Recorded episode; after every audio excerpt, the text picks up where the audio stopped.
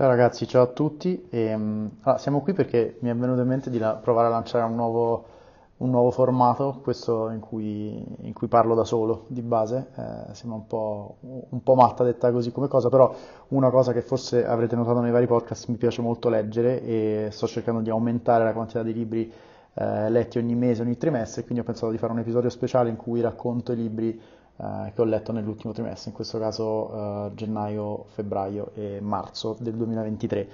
Penserò a una roba carina, figa, da mettere come titolo dell'episodio, non ce l'ho ancora, ma la scopriremo quando lo pubblicherò. Intanto mando il mio famigerato jingle.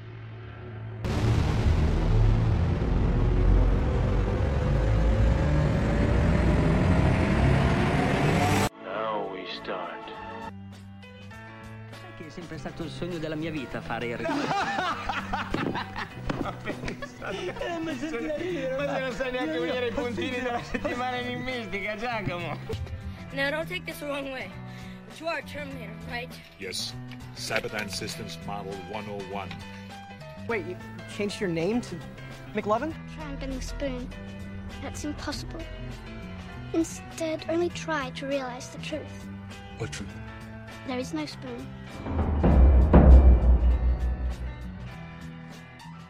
Benvenuti su Sons of Granarchy. Allora ragazzi, rieccoci. Devo dire, mi fa un po' strano parlare in un microfono senza che ci sia nessuno davanti da intervistare o che mi fa domande, però questo sarà sicuramente anche un episodio più breve e, come dicevamo, a me piace tanto leggere e cerco sempre di variare anche un po' il genere. Per anni io ho letto delle cose, diciamo, non fiction, poi sono passato per anni a leggere solo fiction, adesso sto cercando un po' di alternare e diciamo che da inizio gennaio a fine marzo sono riuscito a leggere 9 libri e ve li voglio raccontare perché qualcuno è pazzesco, spaziale e ve li raccomando assolutamente, qualcun altro meno, ma ve li racconto comunque. Io direi che possiamo partire e cercherò di andare breve, di essere breve, non di andare breve su un paio su cui invece magari mi prende l'attacco da nerd e inizio a raccontarvi cose assolutamente poco rilevanti. Però allora, io sono un grandissimo fan di Stephen King, spero anche di fare un podcast presto con qualche ospite appassionato di Stephen King come il sottoscritto. Ne ho letti tantissimi e continuano ad essercene nuovi, cioè nuovi vecchi che non ho letto, perché è uno degli scrittori che ha scritto la più alta quantità di libri, tra l'altro quasi tutti bestseller, ma quello non vuol dire niente, però sono libri, se vi piace il genere, veramente fantastici. Tra l'altro, lui cade spesso nella categoria del ma lui scrive horror, a me l'horror non piace. In realtà scrive una grandissima varietà di generi.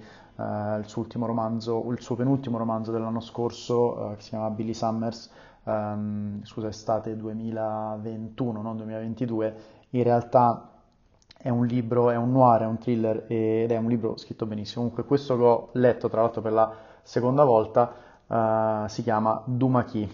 Non vi racconto più di tanto di cosa si parla, perché non ve lo voglio spoilerare, però vi dico solo che nella community di chi è fissato con Stephen King è uno dei suoi romanzi più apprezzati. Non è serializzato, quindi è un libro stand alone, non è parte di una serie come magari La Torre Nera o altri che può aver scritto. Ed è veramente, veramente fantastico. È la seconda volta che lo leggo in inglese e parla, diciamo, di questo imprenditore che ha un incidente, presso un cantiere dove lavorava, e perde il braccio e si trasferisce in Florida per, rilassarsi, fare fisioterapia, iniziare a camminare, riprendersi un po' la sua vita che le è stata rubata questo incidente. E diciamo che su quest'isola c'è un'energia, c'è una forza un po' particolare con cui lui poi si trova, alle prese, ed è un libro pazzesco. Quindi Duma Key è del 2005-2006 mi sembra, anzi aspetta che ve lo dico, del 2003 addirittura, e questa roba è assurda perché io questo libro l'ho scoperto circa 5-6 anni fa per la prima volta e nel 2003 io ero al terzultimo anno di liceo, quindi pazzesco, c'era lui che scriveva questi libri. Quindi Duma Key, se dovessimo dare, diamo anche delle stelle a questi libri, questo da 0 a 5 gli darei un 5 stelle facilissimo. Passiamo a una roba un po' diversa, tale Mario Curnis, Diciotto Castagne. Ogni tanto io compro delle cose un po' così di impulso, dalla copertina, dal feeling del libro, non era assolutamente sul mio radar. Mario Curnis, il libro si chiama Diciotto Castagne, la montagna, il bosco, la felicità. Mario Curnis, nato nel 1936, è un alpinista e scrittore italiano, e quindi questo libro parla molto della montagna, della sua vita da alpinista, è autobiografico, però parla anche un po' della filosofia di vita degli alpinisti e dei montanari. E c'è una frase che vi voglio leggere. Io non sapevo niente di lui, ci sono delle bellissime foto ed è scritto molto molto bene, non è neanche lunghissimo. Sono quante pagine? Circa 200 e qualcosa, 220 mi sembra. Ma è proprio un libro che ti fa un po', non so, ti fa un po' pensare alle cose importanti della vita. E c'è questa parte in cui lui parla di come vive lui con la moglie, un po' da eremiti, un po' in mezzo alla natura. E lui dice: quindi io e Rosanna siamo un esempio per qualcuno? Tutti potrebbero fare come noi? Non lo so, non credo. Però qualcosa si può cambiare, perché se questo benessere ci ha tolto la gioia di vivere vuol dire che manca qualcosa. Cosa? Una volta si rideva con nulla, forse oggi la gente è troppo tesa, c'è meno stanchezza fisica di un tempo ma più nervosismo, abbiamo in tasca un maledetto telefono, sappiamo tutto di tutti, ma non vediamo più i nostri vicini. A cosa è servita la tecnologia se non vediamo oltre la punta del nostro naso? Tutto si compra, non sa più da dove arrivi il fuoco della cucina, credi che per avere l'acqua basti aprire il rubinetto e se non arriva telefoni a qualcuno. Guardiamo e otteniamo senza fare, spettatori passivi, ma così capiamo poco e non impariamo niente. In paese hai tante cose, ma hai perso le più belle, quelle che non costano nulla. E per ritrovare un momento di silenzio metti i doppi vetri alle finestre. Quindi questo, direi, da 0 a 5 stelle, un 3,5, è stata veramente una bella sorpresa e, diciamo, si rifà anche un po' al film con Borghi e l'altro che non mi ricordo, di cui non mi ricordo il nome, mi sembra si chiami Le Otto Montagne, il film a me è piaciuto tantissimo. Un po' su quel genere lì, ecco, però senza l'elemento di amicizia tra i due uomini che contraddistingue un po' la storia del film. Poi abbiamo un grande classico, Jack London, Zanna Bianca. Non so se avete mai letto Jack London, ma diciamo, ha scritto dei libri pazzeschi, più famosi diciamo, per diciamo così, ragazzini, un po' per giovani bambini, sono chiaramente Zanna Bianca, Richiamo della Foresta, e poi ha scritto anche delle cose un po' più da adulto, tra cui uno dei miei libri preferiti che è, se non mi ricordo male, Star Rover, Il Vagabondo delle Stelle, mi verrebbe da dire forse il titolo in italiano. Comunque, Zanna Bianca, grande classico, forse lo conosciamo tutti. Non lo leggevo da tantissimo tempo, forse quando avevo 12 anni, avevo trovato questa vecchia edizione molto bene in un mercatino dell'usato, l'ho comprata e mi è molto piaciuto rileggerlo perché in realtà, non so, l'ho trovata un po' come un'analogia di vita sugli uomini e sulle persone, nel senso che se comunque un lupo può cambiare, può essere tra virgolette addomesticato e può cambiare carattere, se gli si dà una seconda chance, se gli si mostra amore, se gli si mostra perdono, se si è pazienti con lui, io penso che molte persone forse anche possono cambiare se gli si dà una seconda chance, se si è pazienti con loro. E tutto questo poi riporta anche a una sua grande critica del sistema carcerario, che poi vediamo soprattutto nel prigioniero non il prigioniero, Il Vagabondo delle Stelle, che non vi voglio spoilerare perché è un libro bellissimo, però è molto bello perché ti fa venire voglia di avere un cane, di avere un animale, forse non di avere un lupo, ma e di poter vivere questi momenti, la caccia all'oro e la corsa all'oro, forse più che la caccia all'oro. Comunque diciamo da 0 a 5 stelle, come grande classico darei un 3 stelle. Poi abbiamo una cosa un po' particolare di un autore tedesco che si chiama Friedrich Dürrenmatt e si chiama La promessa. Tra l'altro questo ho comprato, con questo entriamo nella quadrilogia della libreria Feltrinelli di Piacenza. Ero a Piacenza un fine settimana, mi sono un po' ispirato e ho comprato 4 libri, tra cui questo qui. L'ho preso perché l'avevo letto in tedesco, ci avevo scritto anche un compito in classe quando ero a scuola, io ho fatto scuola tedesca. Ed è un giallo, si legge molto, molto rapidamente perché è un libro abbastanza breve, sono circa 150 pagine, ed è diventato famoso perché è un giallo che però non finisce, e non voglio spoilerare, però diciamo è una storia molto diversa da quello che si pensa che si sta leggendo, molto, molto realistica, molto, molto cinica, e diciamo, è diventato famoso proprio perché diciamo, è diverso. Qua c'era da qualche parte una descrizione, aspettate un attimo, vabbè vi leggo solo, anzi no, non vi leggo niente, comunque è un giallo, vi consiglio di leggerlo. Quando l'ho letto da ragazzino, avrò avuto 16-17 anni, non mi è piaciuto per niente perché mi aspettavo qualcosa di diverso e oggi da adulto sono riuscito ad apprezzarlo un po' di più. Quindi Friedrich Dürrenmatt, La promessa, che risale al, tanto per curiosità, penso gli anni 70, anni 80 forse, vediamo un po', adesso sono curioso, l'86, quindi avevo un anno quando è uscito questo libro. Diciamo anche questo tra 0 e 5 stelle, 3 stelle. Poi abbiamo, per continuare la cosiddetta quadrilogia di Piacenza, abbiamo Manolo, Eravamo Immortali, per continuare un po' il filone dell'alpinismo e della montagna, e anche questa è un'autobiografia comunque di uno dei montanari, degli alpinisti arrampicatori più famosi d'Italia.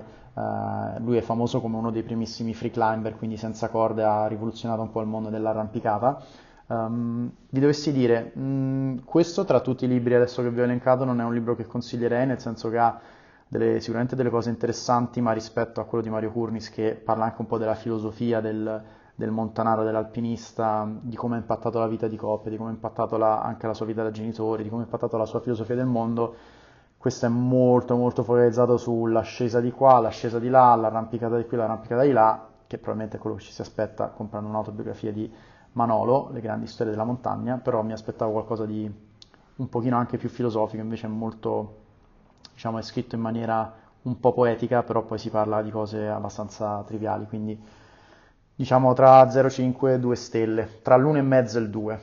Poi abbiamo una cosa che è diventata abbastanza celebre tra amici e colleghi, e questo mi fa abbastanza ridere perché anche questo quadrilogia di Piacenza, Steve Brusatte, un paleontologo americano, Ascesa e Caduta dei Dinosauri, la vera storia di un mondo perduto.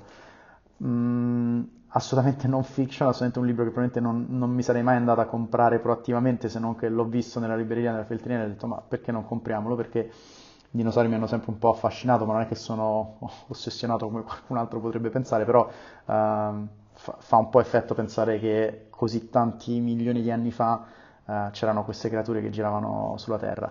E questo libro è molto scientifico e ci sono delle parti obiettivamente che vanno lette un po' rapidamente perché altrimenti non se ne esce più, però sono uscito dalla lettura di questo libro avendo imparato delle cose che non sapevo, tra cui, e questo ve lo leggo, questo sono circa 400 pagine, un intero ecosistema di dinosauri piumatili dava ragione, gli uccelli nacquero davvero dai dinosauri, sono membri della stessa famiglia del T-Rex e del Velociraptor. In vita mia non ho mai assistito a una scoperta più importante di questa per quanto riguarda i dinosauri. È vero che mi sono rivisto Jurassic Park, il primissimo, che non vedevo da quando ero bambino, e anche lì si parla del fatto che i dinosauri, cioè gli uccelli discendono dai dinosauri, cosa che proprio non mi ricordavo. Uno pensa automaticamente ai coccodrilli, agli alligatori, che per carità risalgono a tantissimi anni fa, ma diciamo i diretti discendenti dei dinosauri sono gli uccelli, che è una roba spaziale. E questo, diciamo, è molto scientifico, non è un libro che probabilmente rileggerò anytime soon, e gli darei, diciamo, da un 0 a 5, un 3 stelle, semplicemente per le 3-4 cose che mi sono portato a casa che veramente non sapevo. Quando un libro mi arricchisce, secondo me ne vale sempre la pena.